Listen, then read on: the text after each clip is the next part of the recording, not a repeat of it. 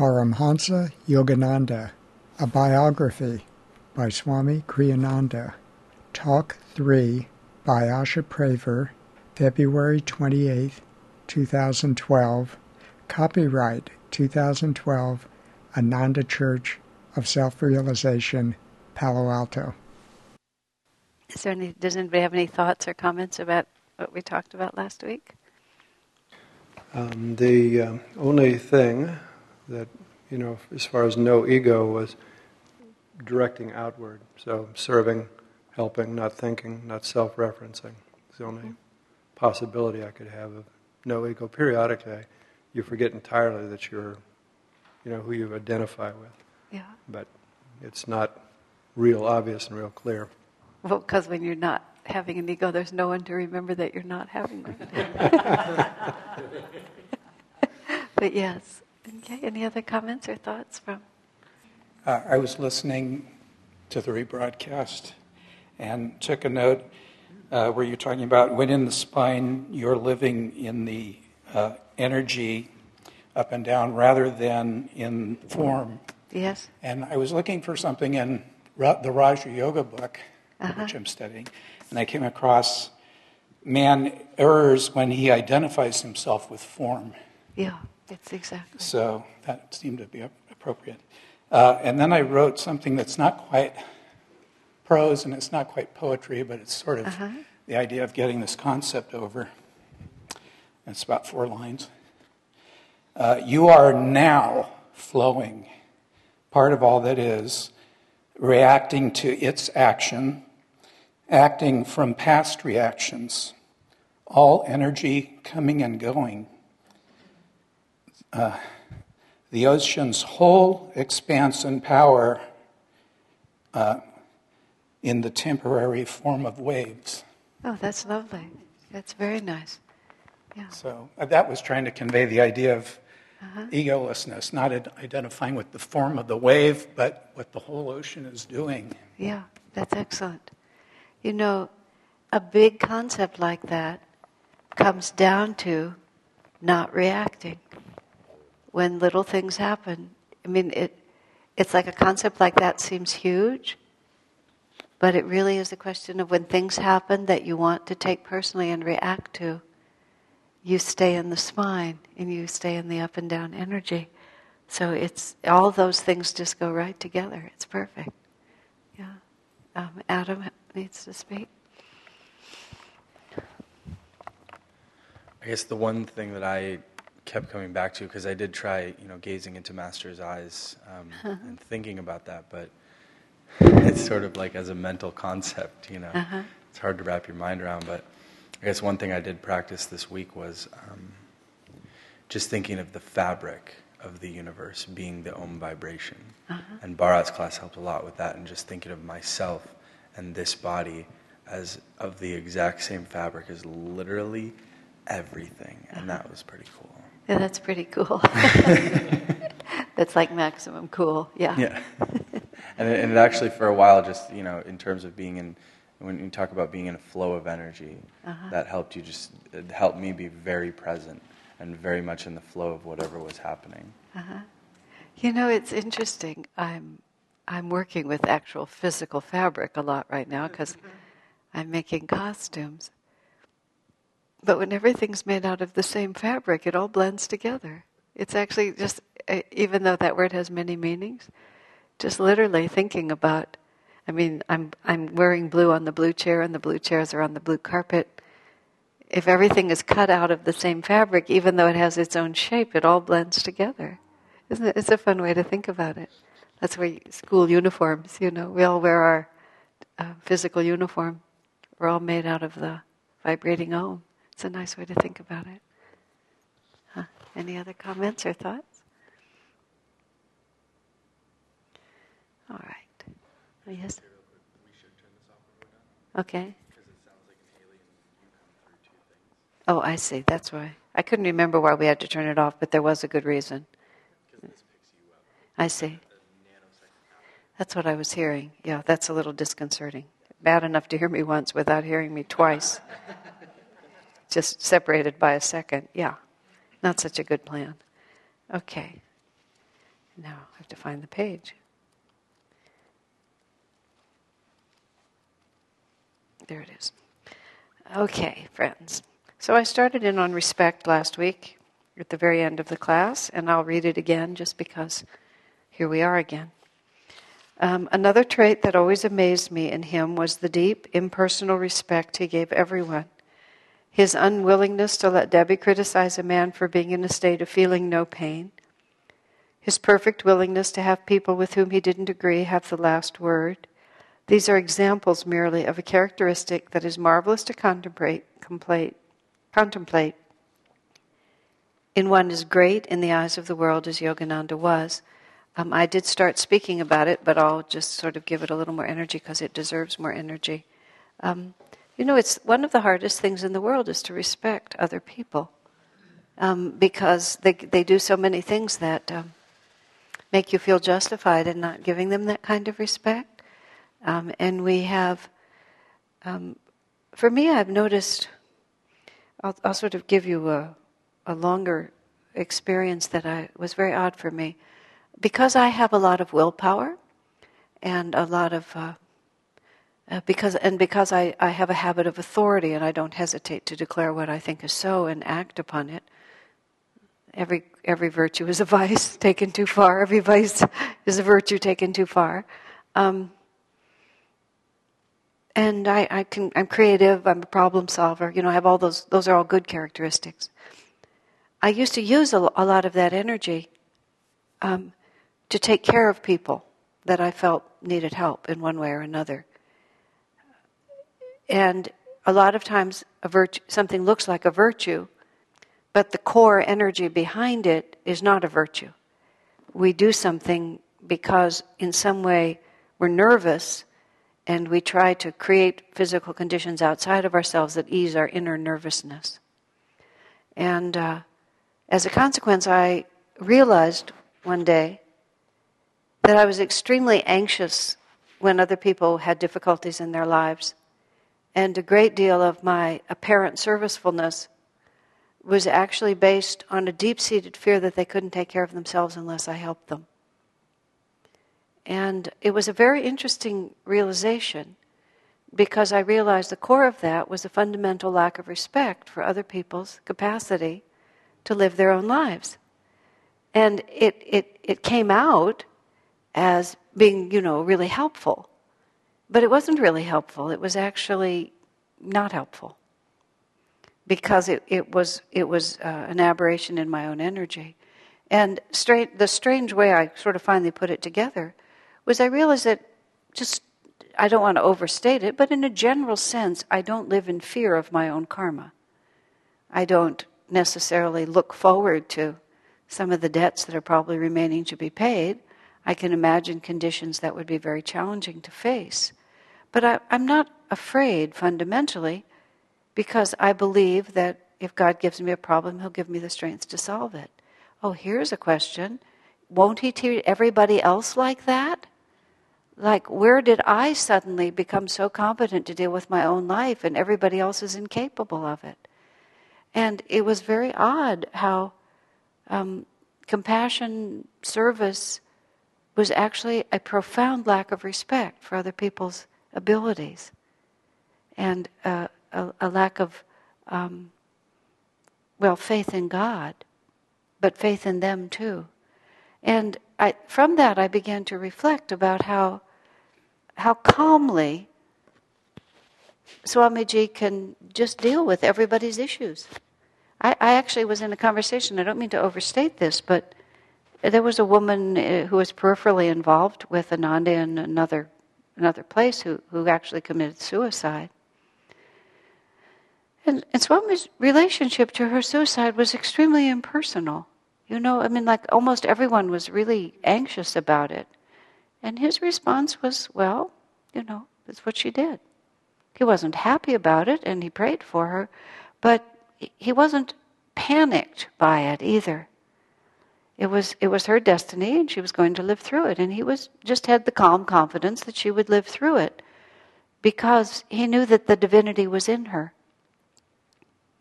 And a great deal of time, of the time, we make really stupid decisions and say dumb things and do dumb things in regard to other people when, on some fundamental level, we no longer believe um, that the divinity is present within them and that their soul is in charge. Um, we may perceive, you know, that woman uh, committing suicide, Swami, you know, made some very pointed remark about, you know, what an unwise and unfortunate thing that was for her to do. It wasn't like he was indifferent to the consequences of it. Um, but it's possible to perceive things very straight, exactly as they are. But if you have that essential respect for the divine capacity to do its own thing through everyone, then you don't have to have an emotional reaction to it. It's just, well, they're just working their way through what they need to work their, their way through. And the real quality of that is respect. And it's one of those things that works on uh, both ways. You practice it on yourself, too. You, you practice on the fact that God sends it to me, I can handle it. And you practice it on other people. If God sends it to them, then I guess there's a good reason for it and they can handle it. And of course, that kind of respect absolutely requires that you stand back from one incarnation. You know, you can't have that kind of respect for people if you're really caught up in the what about today, what about tomorrow, what about the next day. You know, so much is about um, very long rhythms. I, I've shared with you all before the exercise that I read about with a man who worked with dying people when he would have these uh, conferences with people who had terminal illnesses, retreats. And he would ask them at the beginning to make two lists. And one list would be all the things that, that they're going to miss out on because they think their life is going to end soon. And the other list is all the things that they get to escape from because their life is going to end soon. And, you know, that's really a significant list. And, uh, and people think that they're going to have to work with what they're giving up, but the real work is all those things you think you're going to escape from by dying. Because that's a much more likely source of what it is that you have, what your unfinished business. Um, both, both are karmically true, but it's very interesting. And on that occasion, which I was many years ago, I read that, I really started a practice which I've kept up ever since, which is trying to be very vigilant about any creeping thought that says, I get to get away with this. I know a woman once, apparently, they say that the terrible twos repeat themselves in a child when he's about 13 and 14, that early adolescence is very similar to toddlerhood. I knew a parent uh, who was a, a, a reluctant mother who basically just tried to outlast the, the young childhood of her child and never really quite fully engaged and then when the adolescence came around, it all, you know, it was all deja vu all over again. and uh, the woman sort of said ruefully, I thought I was going to get away with it. You know, and then that, the second time was she was a more mature person and she, meaning the second round of that kind of rebellion, and she related to it very differently. But the thought that we think we're going to get away with something, um, just that very idea and oh i was going to say just the calm realization that everything is just everything has to be faced and everything's going to work itself out. And no matter what a person is doing and what they're dealing with sooner or later they're going to face it and sooner or later they're going to overcome it. Oh and what i was saying about the death and the dying you know it was it was really interesting because once you get a really solid sense of reincarnation in your mind and that was one of the interesting things about that is you can't go to I'm going to escape something. It's like you you can't find it because you know you're not. You know, and the more deeply you get into reincarnation and the more deeply you practice the fact that it's always now. You know, there's certain themes that just repeat and repeat on the spiritual path, and they repeat for very good reason that if you can capture some of those essential attitudes, which is one of the reasons we're dealing with Master's 32 salient characteristics, you capture these essential attitudes and everything else follows. It's picking up the puppet from the right string And once you pick it up from the right string, everything just falls into place, and you don't have to worry about all the little details. They're, they all assume their sort of natural order and just flow for you. And you don't have to worry about this little problem and that little problem and this little disappointment and that little trouble. You have it from the right string. Overcoming ego, which is self evident, is the first one we talked about. But respect, this one we're talking about right now, others and yourself. And in this view that you're always going to come back and you're always going to learn the lesson. You will learn the lesson and you will overcome the problem. There's absolutely no doubt that you and everybody around you will. So the masters, having being able to look at us and seeing all our past lives and all our future lives, because when you stand in the eternal now, you are at the center point of the whole circle, and past and future are arrayed around you. The Master lives in the eternal now. And he's looking at you now, but he could just as easily look at you in the past and in the future. And what is the real perspective? That, that's another, you know, just really interesting question to ask. Are you any more yourself now than you were or will be? You see? It's just what you're cut out like at the moment. And what the respect comes for is not for the incredibly creative foibles that you've managed to act out in the moment. The respect is for the inevitable fact of, the re- of, of moving in from that peripheral circle of karma into the center point where the Master himself lives. And uh, once we capture that, it's no effort, you see. And this is something that Swamiji has informed us a lot. It's no effort for the Master to respect us. It's simply when he looks at us, he sees something other than just the struggling little reality that's so confused. He sees that divine current, the uh, river seeking the sea. And now it's going downhill for a few, you know, sort of hellish incarnations, and now it's going up for some good ones, and, and inevitably it will resolve it all. It, it's very, very, very freeing a great deal of this world becomes much less angst filled.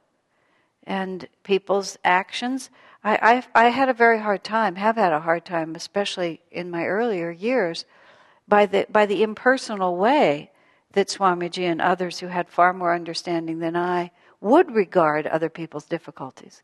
Whereas I felt excuse me,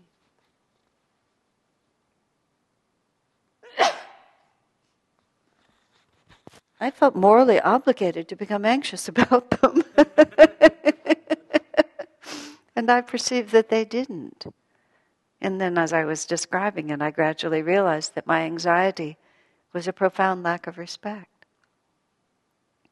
And you know how, how empowering, and I, that's a very popular word, I don't like to use trendy words, but you know how strengthening it is when somebody is not upset by what upsets you? when they're when they're obviously sympathetic and they obviously appreciate that something real is happening to you, but they're not flustered by it. You know, it's interesting. This is just a peripheral, but in, in teaching us how to be spiritual counselors, Swamiji has warned us. He said, You should be sympathetic, but not too sympathetic.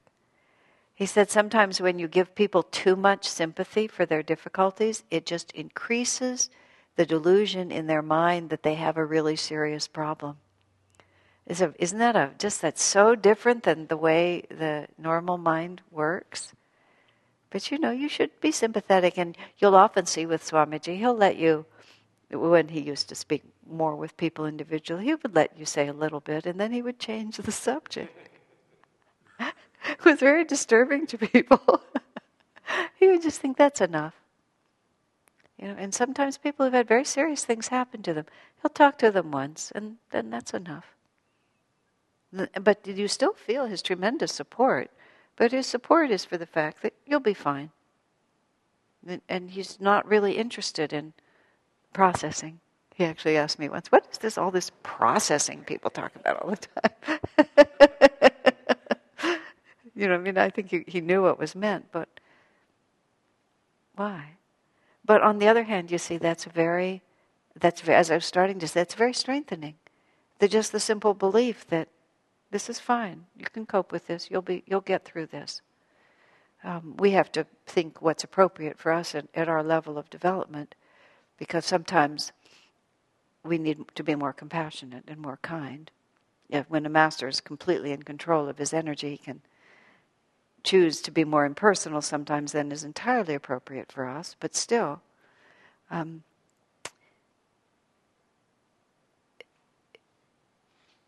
it, it also, and this is the last thing I'll say about this quality, the more you respect people, the less fear you have in your life. Because you're really respecting God's power in everyone. And of course, fear is the great enemy of almost everything, because it absolutely bewilders the mind when you become afraid. So, what am I really afraid of here? What do I think is going to happen? Is a very good question. You know, what do I think is going to happen to that homeless person? What do I think will happen if that homeless person asks me for money? What do I think will happen if my, this is a hard one, if my husband, my wife, my children, my mother, my father, somebody really close to me, what if they really do just go in a direction I don't want them to go? You know, what will really happen to me? What am I afraid of? What part of God's plan do I not trust? You know, what, what soul nature do I not respect in that person? But you see, then you have to have a much broader picture of uh, life itself. We get very small. Time and life. Any comments or thoughts about that? That that. And of course, it applies to oneself when I was having such a difficult time writing that book about Swamiji, you know, he, I, I have to write a book about writing the book about Swamiji, about how Swami worked with me writing the book about Swamiji. It's very, very interesting. At a certain point, I was just really hitting the wall. And uh, he, ca- he called me on the phone or was talking to me on the phone. He said, Maybe you should just give this up. Maybe you should just give up this project. It's really not going anywhere. Maybe you should just not do this you know, because a part of me was like still in the state of, I'm only doing this because you asked me kind of energy. And if you didn't ask me, my life wouldn't be so hard, you know, just bleh, was way out there with it. But it was very interesting. He was, it, was, it was perfect because all of a sudden he had told me I didn't have to do it. You know, he gives me permission to quit, apparently. I was not so stupid as to think he'd actually given me permission to quit. But it was, and I had to stop and think for a minute. And I said, No, I have something to say, and I'm going to figure out a way to say it. But it was, it was just the perfect response. And it was interesting because it actually gave me more respect for myself because I really realized when I was faced with it that I did have something to say and I was going to figure out how to say it. So the more we just sort of think in terms of respecting that divinity within us, you know what actually finally really saved me in that project was I realized I was the only person in my whole world who didn't believe I could write it. And I actually stood back and thought, what are the chances that all these people are wrong? It, was a very interesting mindset. I realized I must be the one who's wrong because all these people can't understand why I don't just do this job. I'm the only one who doesn't believe in me. And I thought, well, the odds are really great that I'm the one who's mistaken. And it, it, was, a, it was very interesting. It was the, the effect of respect. You know, they respected me more than I respected myself. And uh, I respected them too much to disregard their opinion. You see how complicated it got? But I could really feel the, the power of that. And even Swamiji sort of pretending that he didn't believe in me anymore and I should just quit forced me to stand up for myself. Yeah. I, I can exactly, and it wasn't just I'm doing this. Yeah, I'm I'm the helpless little nothing here. I went through that same thing, and I shared it with all of you at the time about the whole SRF situation when we went down there to pass out the book, whenever that was, a few weeks, a few months ago. I was doing that because he asked me. And then at a certain point, I realized, no, I'm actually doing this because I really do believe in this myself. And it was, it was, because uh, he wrote to me and said, if you're only do, because it was very controversial. And he said, I don't want anyone to do this who doesn't really want to do it. And he wrote to me and he said, if you're only doing this because I asked you, I don't want you to do it. Are you only doing this because I asked you? Well, of course I'm doing it because you asked me. I wouldn't have thought of this. But it wasn't even sincere because I might have thought about it. But he did ask me, but I was all for it as soon as he asked me. But I realized that I was. Um, um, I was being immature. It's not enough to do the Guru's will because the Guru asked you and then just sort of mindlessly do what he says. You have to actually understand why he asked you. You have to embrace the reasons behind why he asked you, and you have to um, uh, accept them. Uh, you, you have to perceive the truth of the request, not merely the truth that you were asked.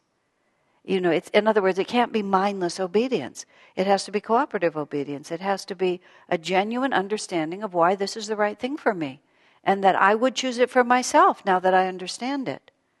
And that whole SRF thing, I was just playing this game of, well, he asked me to do it. And for, in my case, I was playing that game because so many other people didn't want to do it that that was how I avoided having to deal with them. I said, Well, he asked me to do it, so I'll do it. And if you can get him to say no, then I won't do it. You know, just like I just played the child. Um, change his mind, and that's fine with me. But that was a real um, immature way to be a disciple.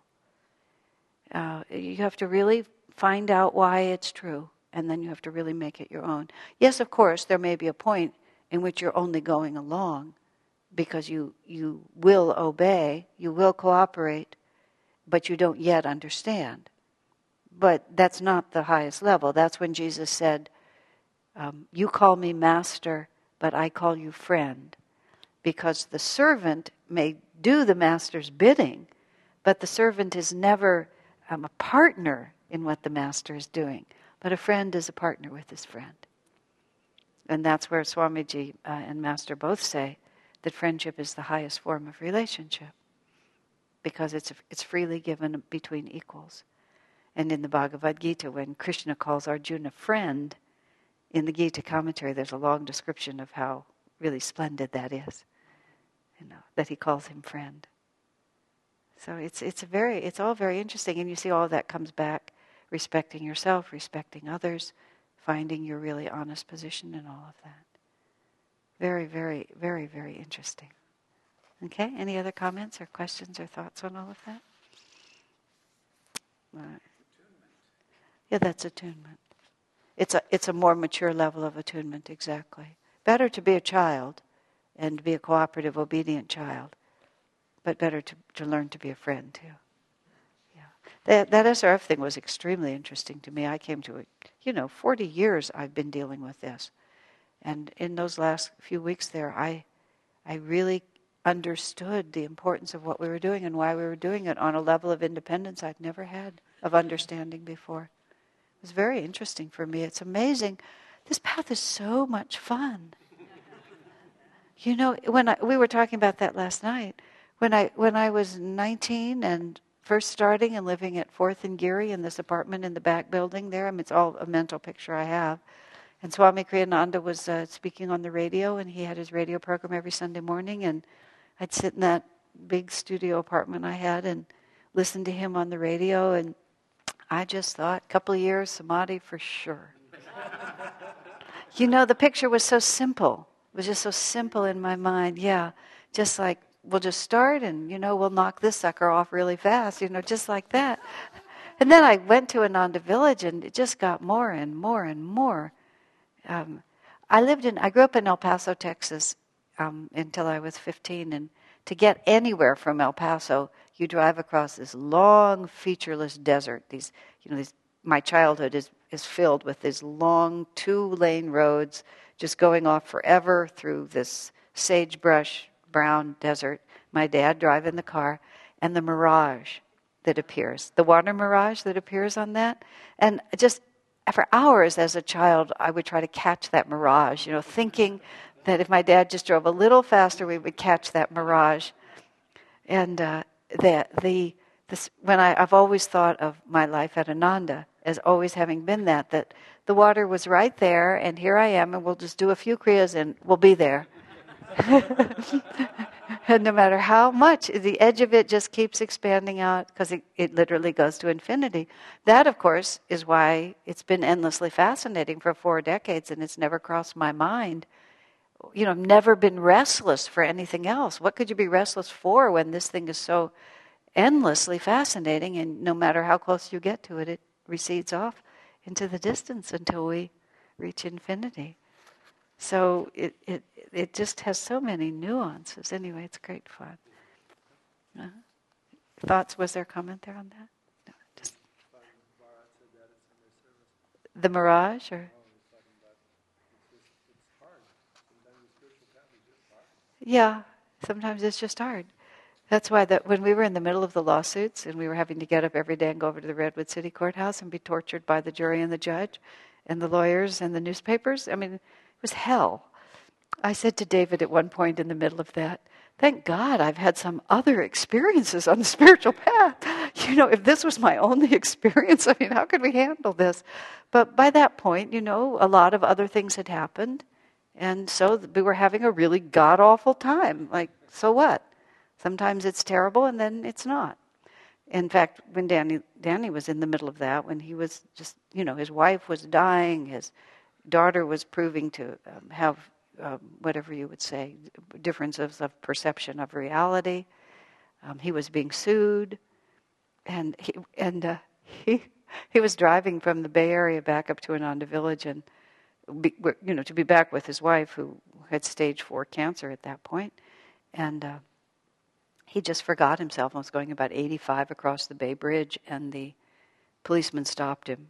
And Danny started to tell him, you know, like, and then he said, Oh, never mind, just write me the ticket.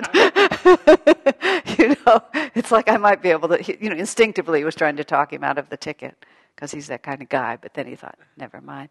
But he sort of said to Swami, I think that the ticket was the, he said, You know, what is going on here? And Swami just looked at him and sort of shrugged too. He said, I have, All I can say is that all karma ends. And at some point, the karma will end. You know, and uh, it did. And, and I've often remembered that. Just whatever's happening, all karma ends. So no matter what you're going through, it will end. And depending on your where you are on the circle of the eternal now is whether or not that looks really terrible to you or not. If you're if you're really caught in the transitory piece in which you know progress happens a minute at a time, it, it can be really depressing. Like like Swami tells the story of Norman being so depressed and Swami trying to comfort him by saying, Well, you know, I mean, how long can these moods last? 40, 50 years? Meaning that, you know, you just let life will end. And Norman went, as Swami said, went screaming from the room. That was not comforting to him. to Swamiji, that seemed really comforting. You know, so you have one lousy life. Like, what difference does it make? Just keep doing the right thing, all karma ends. but do you know, the respect for the divine inside, just to tie it slightly to what we're saying, the disidentification, if there's such a word as disidentify, with ego, you see how all that makes it easier? Because you stand closer to the eternal now and you just watch the waves go, and so they, they bounce up and down. Like, big deal. Big deal when you're in it. Nothing to be sneezed at, but the other part of it is just a different perspective. And it takes more than a couple of years for most of us to reach samadhi, but. Om. Okay, this is the third quality of Master. I love the fact that this is the third quality.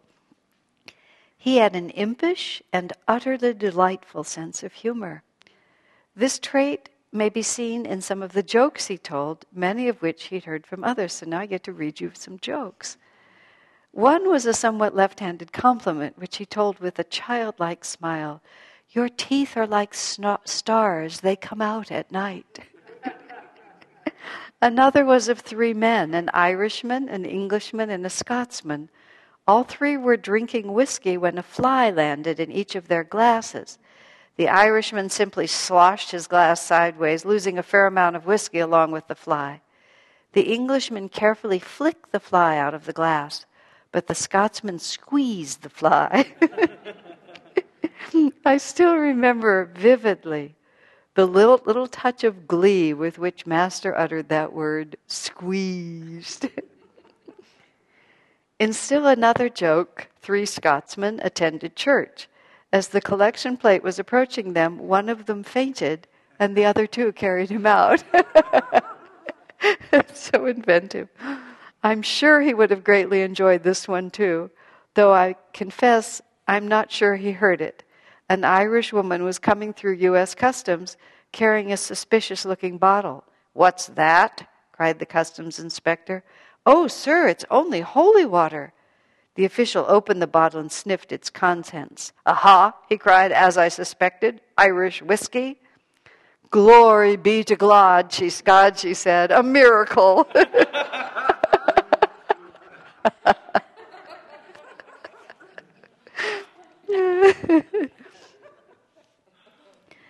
In dictating his Bhagavad Gita commentaries, the Master gave the advice to eat only a little bit but frequently. Stokam Stokum anakoda. Sanskrit scholars, please forgive me if I have that wrong. This is how I remember the foreign sounding words he pronounced. Dorothy Taylor, his secretary, mistyped the phrase to read, Stonum, stonum a little bit, but frequently. this was too delicious for Master not to quote to me later with a hearty chuckle.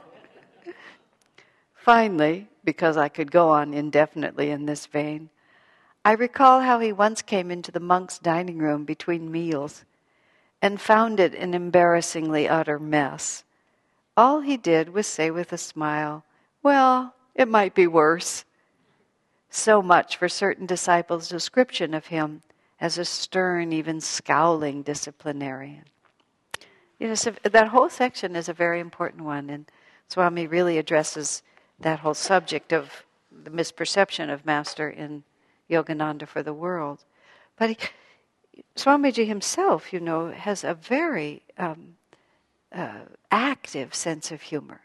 You know, he's, he's, he's often telling jokes, he's often seeing the funny side of situations, he's very much inclined to make a quip about this or that. But there's, two, there's several realities about this that, that is well illustrated. You know, for Swamiji to say that Master had a sense of humor would be one thing. For him to actually tell you the kind of jokes he liked, and even to add in one that Master would have liked. Um, and it, it, it's really interesting to just sort of see what Master's humor was about. First of all, he didn't mind at all making fun of people. And he, I mean, he didn't mind making fun of stereotypes and he wasn't concerned about offending the Scotch, the Scot people, or offending the Irish, or offending the English. He just thought that things are as they are, and we can just laugh about them. We don't have to be so delicate about it. But of course, the jokes that he told were kindly jokes. You know, they were just about the qualities the Irish generous nature, the extreme uh, fastidiousness of the British, and the, the notorious uh, tight fistedness of the people from Scotland. So even though he was had all that respect for people, he was very helpful to everyone, nonetheless he didn't mind laughing about these things. He didn't mind chuckling with his secretary over about his secretary's mistake. Um, he, he meant not all of his jokes were about people's nationalities, but nowadays people are so delicate about everything. But the other thing about his humor is that it was clean. Um, it was good natured. You know, it wasn't, the joke wasn't a, about making a fool out of somebody or um, somebody, somebody making a fool out of themselves. There was nothing put down at all about the humor, even though he was talking about people's characteristics. It was all, it's all very um, light-hearted. It's a God's eye view of the world, as Swami described P.G. Wodehouse. And there's no sarcasm in it. You know, it just is what it is. It's seeing circumstances as they are and then finding the humorous side. I was with Swamiji once, um, actually standing on the balcony of the condominium in Hawaii where he was working on the path, editing the path. Circumstances. We're about the third floor. We're looking down at the swimming pool, and the ocean is right there. So the waves are on the ocean. And there was this sort of foam on the swimming pool, a little bit in the water like sometimes happens in a pool. I'm not quite sure why. And Swamiji just said, What's the foam in the pool? And I said, White caps, like that. and it was uh, sort of odd because it, it struck me at the moment because I didn't hesitate. I didn't, just nothing. It's like he asked us a sensible question, I gave an absurd answer, and we both laughed. And then I asked him the question I said, Where does humor come from? You know, what is humor about? And he, he was a very, he gave a serious answer to that question. He said, to a certain extent, having a sense of humor is a spiritual quality because it's the, the ability to be detached enough from circumstances to see it from a completely other perspective, and often to be detached enough to see it from an absurd perspective. And to realize that we don't have to be so invested in this.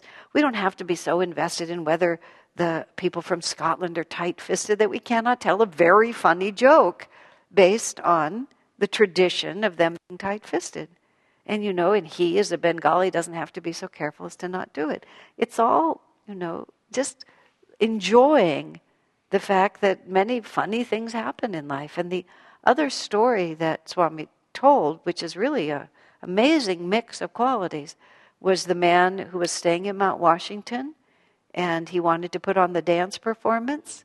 And he danced the, the hunter stalking the deer and the deer dying and then the hunter carrying and it went on interminably and he was a terrible dancer.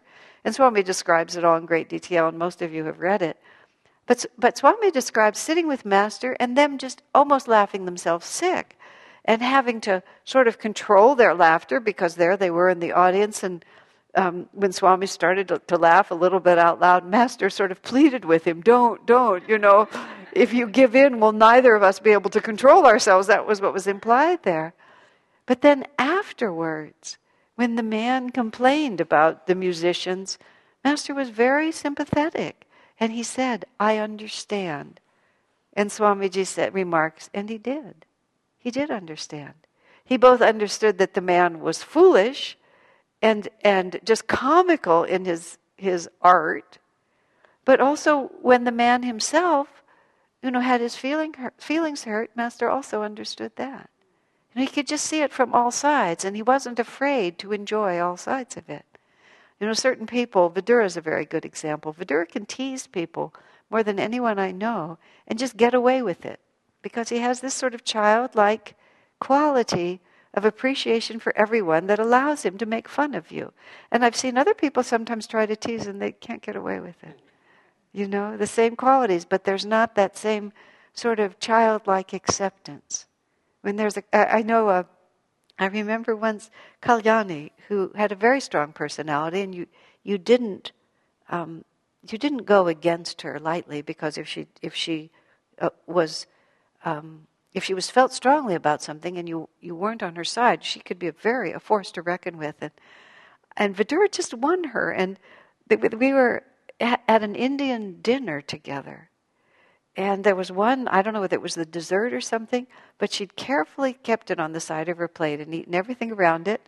And then Vidura just reached over, stuck his fork in it, and popped it in his mouth. You know? just totally like that. And she just looked at him and burst out laughing, you know. It was just such an outrageous thing to do. But it was just done with so much, you know, um, joy in living that you just don't have to be serious all the time. And so, Master's also telling us how to be devotees. The fact that he would tell jokes, that he would make fun of people's habits, that he would even laugh at, at absurd things that were happening, but then still be kind about it you know, he's teaching us how to be people, how to live, how to live the way we're really supposed to live. Swamiji, you, he could be so funny sometimes, and but often teasing on the mark. I remember once there was this woman who had a very romantic attitude toward life, and he started singing, "Love is a many splendored thing," and he sang the whole song, you know, with as much over the top, you know, kind of, and this poor girl had to just sit there and but she began to laugh too you know because it was just it was teasing on the mark but it was still it was so perfect. I remember i was just uh, my friend lakshmi is visiting me and i remember we were in san francisco. This could have you know it was probably before 1980 and uh, we wanted to go to a movie and we had the movie section, and Swami started reading the names of the movies. You know, and some of the movies are just terrible names, even then. And we were just in stitches, just him reading the names of the movies because each one was more absurd than the one after. And it just, it was out of nothing. But it just sort of out of an exuberant eh, pleasure in life to, to see the humorous side of things and to make humorous jokes. But he, he doesn't write it here, but he says it in other places. But when Master wanted to be serious, nothing in the world could take him out of that. And if the humor was inappropriate or unkind, you know, there would be no response. That's certainly what I've seen with Swamiji. I remember once at, we were at the table in our house, and uh, the context was teasing someone but we were teasing him about something that, that later could have hurt his feelings. You know, it was sort of like funny in the moment, but there was just that edge. It was about, um, about it was more suitable for him to do something than, than for Swami to do it because he was much lower on the evolutionary scale than Swami was. I mean, that was the basic. But it was sort of like a self evident, and we were joking, but I noticed that Swami absolutely refused to participate. He, he just sat, he sat very conspicuously outside of it. He wouldn't, he wouldn't contribute because he was sensitive enough to realize that even though the man was trying to have, be a good sport about it, it wasn't something that he was free to really laugh about. And, you know, we all gradually sort of noticed that and then It's very, very interesting. Now, the other side of it is, we used to joke about this that, you know, you need devotion on the spiritual path. That's the first thing you have to have. Second thing you have to have is a sense of humor. And it's almost true. I don't know if that would be endorsed by Scripture, but it's, it's very close. Swami puts it, what, number three? Because that ability to be detached enough to, to see um, the, the absurdity of it and then to celebrate that. I mean, that really gets you through more than uh, a lot of other qualities. Just like this is so crazy. What's happening to me? This is just lunatic. How could this be happening? Or, well, here we are, and I'm so sincere, and yet look at the mess I've made out of this. And just to be able to just stand back and enjoy it. The other side of it is Swamiji has often commented that fanatical people rarely or never have a sense of humor because they don't have the capacity to see things from another perspective. They don't have the capacity to detach themselves from their reality sufficiently. I remember once, let's see, there was a, we used to have these events up at the, up at the uh, meditation retreat temple. This was during the 70s. And sometimes there would be skits. People would put on skits. Some outrageous skits were put on there. There was one, this is not the one I'm going to talk about, but many of you know who Ram is. He's a great, big, strong man. He, he actually played professional football for a short period of time. That's how strong he is. He played for Berkeley, and I think he was recruited for the 49ers. And there's another man named Prakash who is just wraith like. You know, he's over six feet tall and he probably weighs about 100 pounds. He might still be that small. He always used to wear his hair up in this top knot, too. So he's a very unusual character. And there was some skit, and it had to do with energization exercises. And Prakash is doing the energization, and then the curtains close, and when they open, Ram is standing there like this, you know. it was just, it was very fun. But one of these skits, the monks got together and they made a band. Haridas was in the band, and the band and I they they did some kind of joke music. I don't remember what the music was, but the band was called Hari Om and the Tat Sats.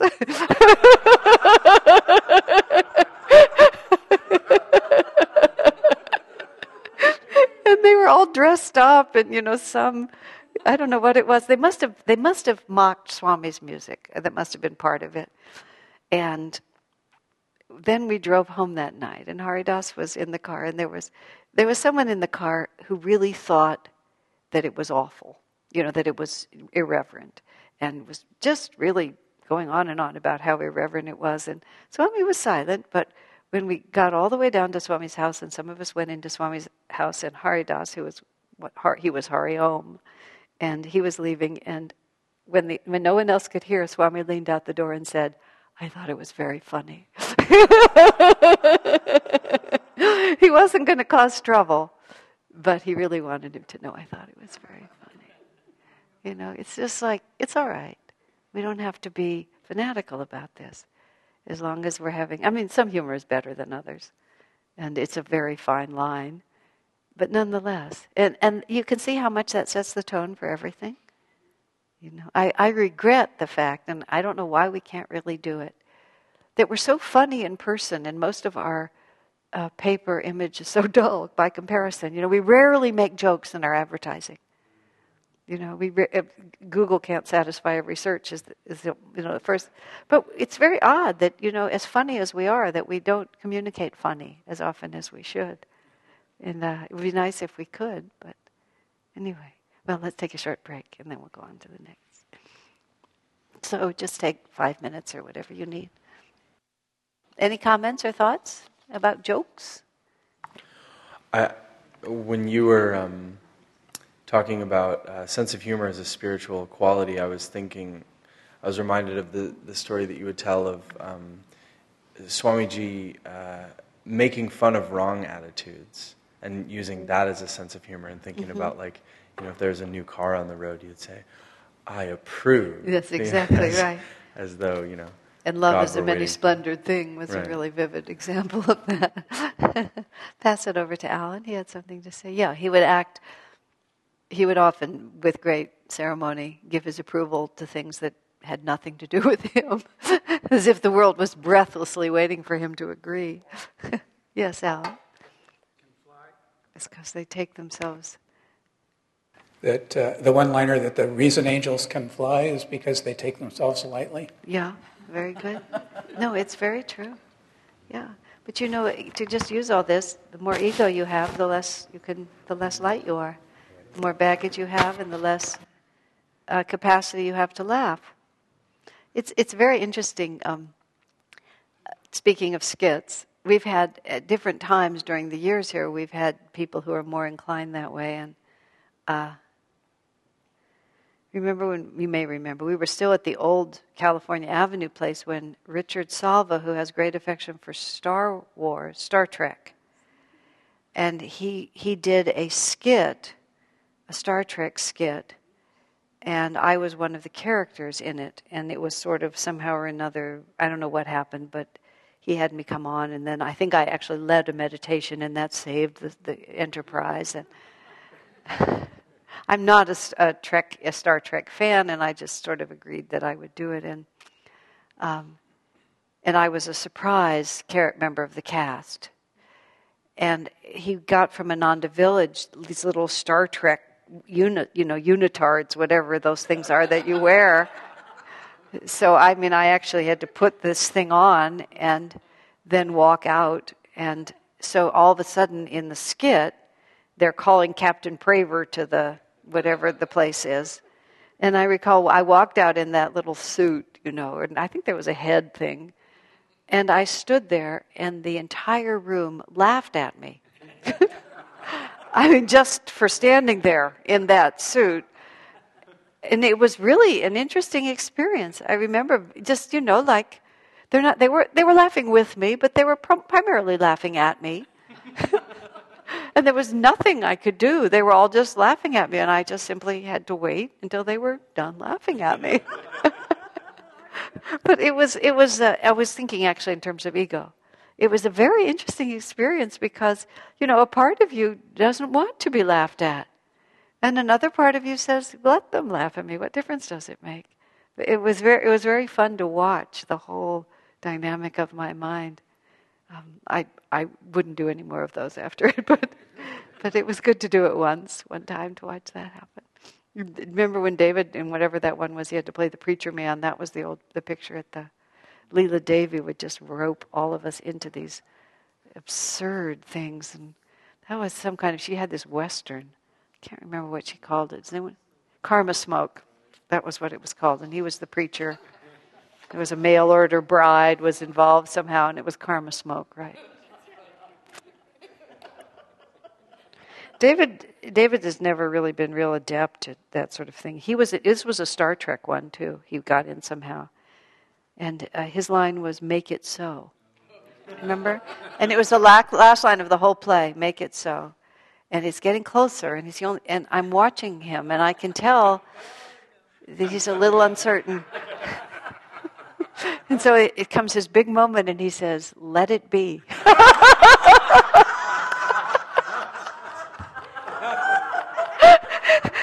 this, this darling expression comes over his face of, whoa, I don't think that was quite the right thing.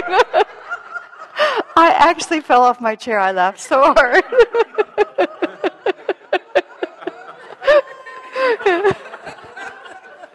and after that, he refused to do it anymore either. You know, we had just had our turn. That was it. We were done. oh my my! Which is so funny afterwards. You know, just you can see what is. You know, Ananda laughs a lot. It's part of who we are. Okay, let's go on. Anything else? Number four. Oh, he was the samurai chef. Lee Starkey with his thing on his head and this huge knife, and he came out and he carved a watermelon. you know, he'd pick up this big saber and hack through the watermelon. And he was the samurai hairdresser, too. this is he and Leela Devi. She had what, what turned out to be this wig. You know, so he's just doing all this insane stuff, at the end of which he rips her whole hair off. She has a little bald wig on her. It was we laughed so hard. It was just insane. But you're allowed to do that in our community. Isn't that wonderful? Okay.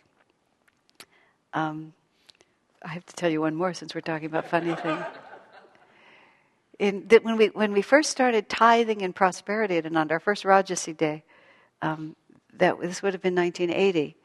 Uh, David Praver and I and uh, Catherine, Catherine Kaivari, um, Kairavi, um, the three of us were in charge of the skit, and we didn't. Uh, 60 Minutes was a big television show, and we did 90 Minutes to Perfect Joy. That's what it was. And it was a, a television uh, documentary looking back on the origin years of Ananda. But what really made it fun is we had all these commercials in it. And we had, uh, we made all these commercials up that uh, we just related to ridiculous things. We had Faster's toothpaste that if you're fasting, and you know, you, but you still get to brush your teeth, and Faster's toothpaste responds to your thoughts. Whatever it is that you are craving to eat, you can make your toothpaste taste like that. Bill Lecessero brushed his teeth and showed us how good it was. Banana, yes, you know, like that. and then we had a news report, sports report, and it was the inner game of tennis, which was a big deal. But the game had advanced to such a point that there was no rackets, no balls, no nets that the two players just came out onto the court and were judged entirely by their attitude.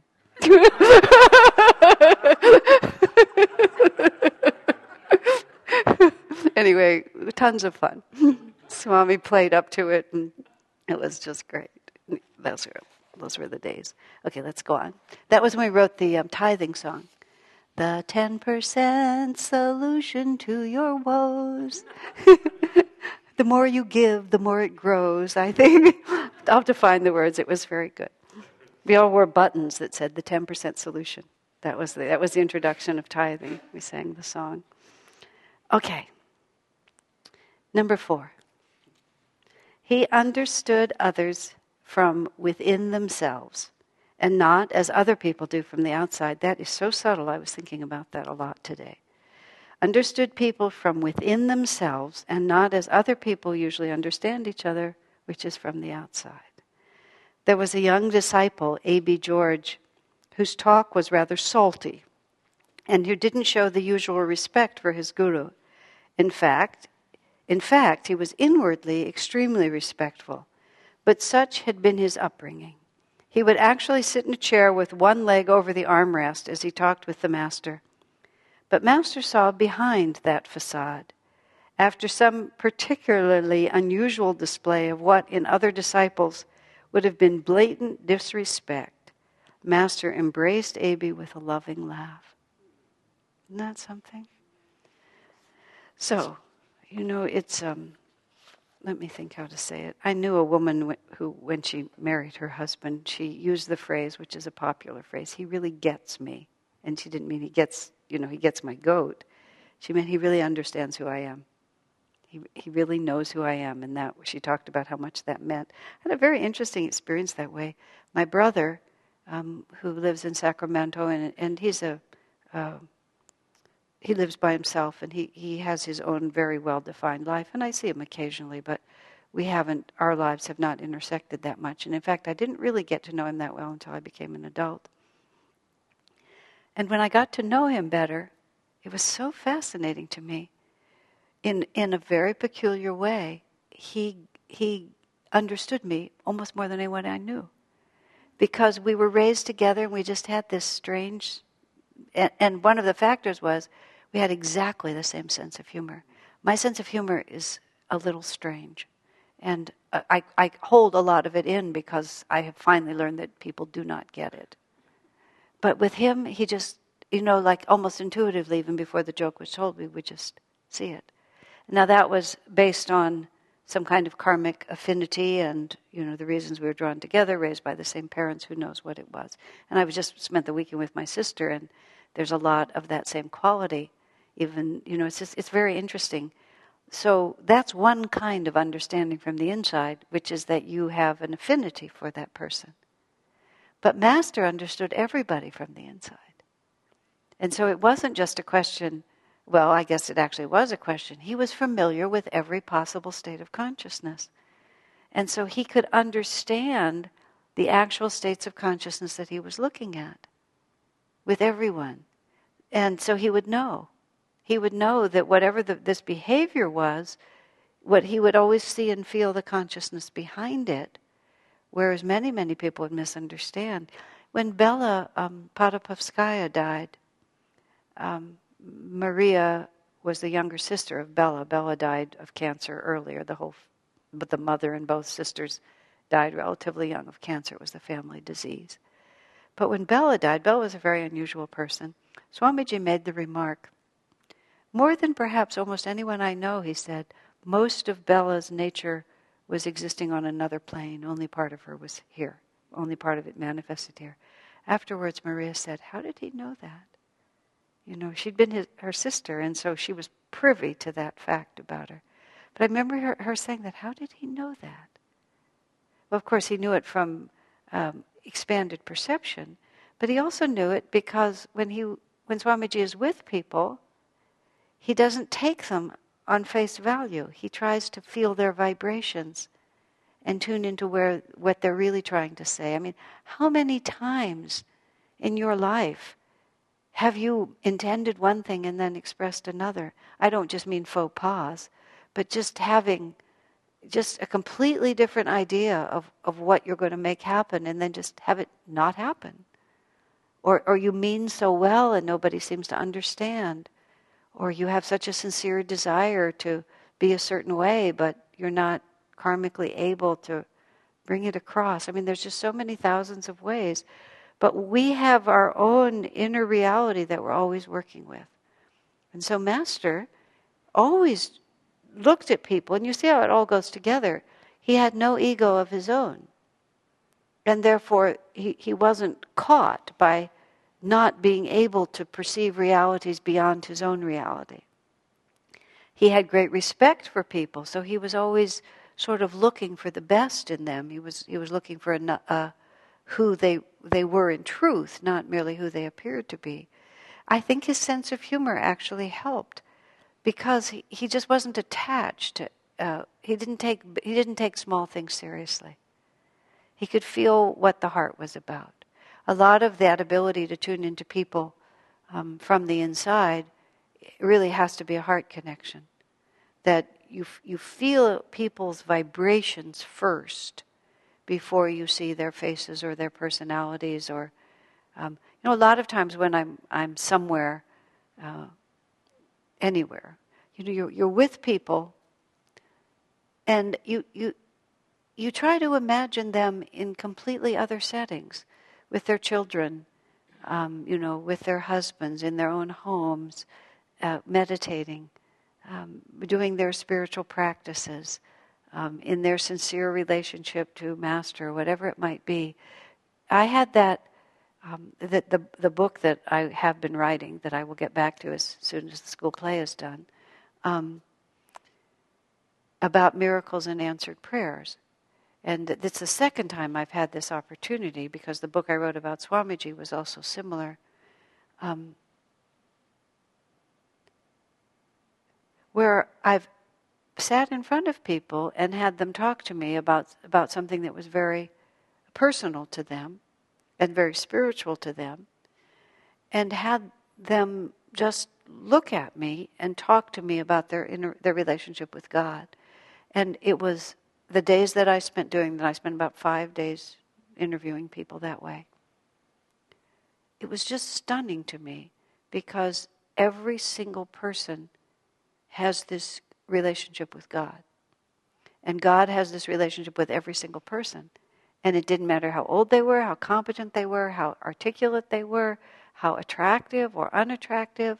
None of those factors, which usually help define people, it was each person was just talking about what it was like to be inside of them. And, and to be inside of them with this. And some of the stories were stunningly interesting, and some of them were so subjective that they were just absolutely useless for the book. But they were deeply meaningful to the person, and it was it was an extraordinary privilege for me, and um, made me very interested in writing the, the book because of wanting to be able to put that across. But of course, that's how Master looked at everyone. He, he just looked at people. As Swamiji, as I've told you before, Swamiji not knowing what color people's eyes are, because he doesn't look at their eyes, he looks through them to the vibration of consciousness that's being manifested through them. Because, going back to what we talked about earlier, all we are is the energy, all we are is the Om vibration. We're all cut from the same fabric. And when you get inside of someone, that's when you begin to know who they are and where they're going and what their next step is. And instead of seeing people in superficial ways, you feel what's real to them. I, I know in my advice to people about um, marriage and so on, when I used to talk a lot more about that subject, I remember really having to figure out that I had to really think about David's life in terms of what it felt like f- for him, not for what it what I wanted it to be like. You know, just what is it like to be him? Where is he going and what is he trying to do? And there was a, a period of time when I was doing more couples counseling. And I, there was just a series of, of events where these women would come to me and they would basically tell me that things were pretty good with their husbands, except there were just these few areas. And after a while, there was this pattern appearing in which pretty much every woman's complaint was that her husband was a man. and I had learned by that time from David that well, I remember when Swamiji was persuaded to write a book called Secrets for Women. And at first he demurred and said, I can't write that book. You know, I don't know what Secrets for Women are. There's a book, he wrote Secrets for Men, and then, but then he, he, he just found himself in a totally feminine bhav. And for a day or two or a couple of days, he wrote that book, and he just felt like a female during the period of time he was doing that. And then after he was done, he sort of came back to his more androgynous but male oriented way. And he jokingly, but not really, he said, You know, I really experienced what it is to be a woman. It's terrible. he said, It's just terrible. He said, It's just this endless up and down of emotion. Sort of like, how, do you, how can you stand it? He said, I much prefer being a man. And I remember the moment with David when I realized that I was trying to persuade him I wanted him to behave in ways that were more like a woman than a man. And essentially, what he said to me, I'm not inclined. I don't even find it attractive. You know? And even more than that, he chose to be in a male body because he wanted to be a man. And so, for me to try to make him into a woman just because I'm a woman, it would be easier for, for me if he related to me the way I want him to relate to me. But that's not his priority. You know, the male consciousness, whether you're in a male or female body, doesn't matter, but the male consciousness is much less personal. It's much less inclined to, to process about all the little things. It's, it's the sun, not the moon. The sun is very steady and very predictable and shifts very slowly. The moon is waxing and waning all the time. And women are always wanting to know how you feel right now about this. And the man is wanting to forget how he feels right now and look at the horizon and go where he's going. And you're, you know, the female tries to pull the man down into the little things like this, and he doesn't want to go there. He wasn't born to go there. And I, I just one day, you know, really realized if I'm going to be even a friend to this person, what to speak of a wife, I have to see what his reality is. Where is he going? And even if, you know, my direction might be better, it doesn't make any difference. I mean, it isn't, but it doesn't make any difference.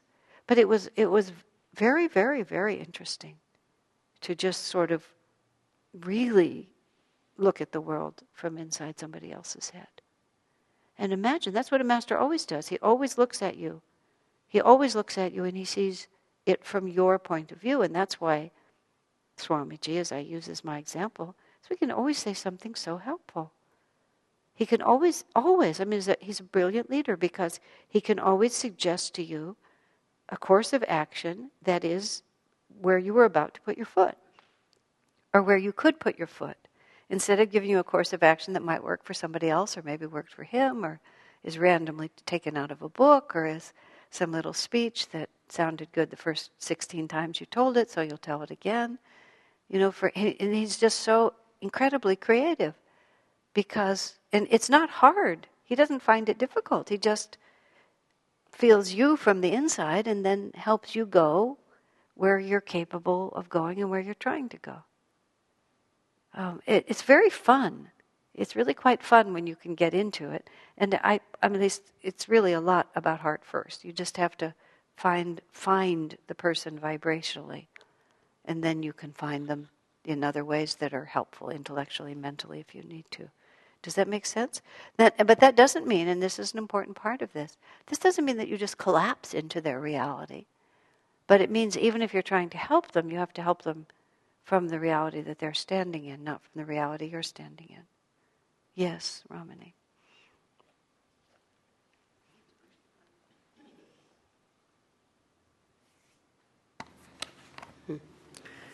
But the um, the key to appreciating what each has to give the other is the impersonality we were talking about. To get to the point, the point where we're feeling the spine, then that depth of feeling that is characteristically feminine is a beautiful thing to see in a man. And it's a beautiful thing to see a woman at that point of impersonality where she can. Right. Right. I mean, if you if you really want to talk about male and female, that gets to be a more subtle conversation. Mm-hmm. Absolutely.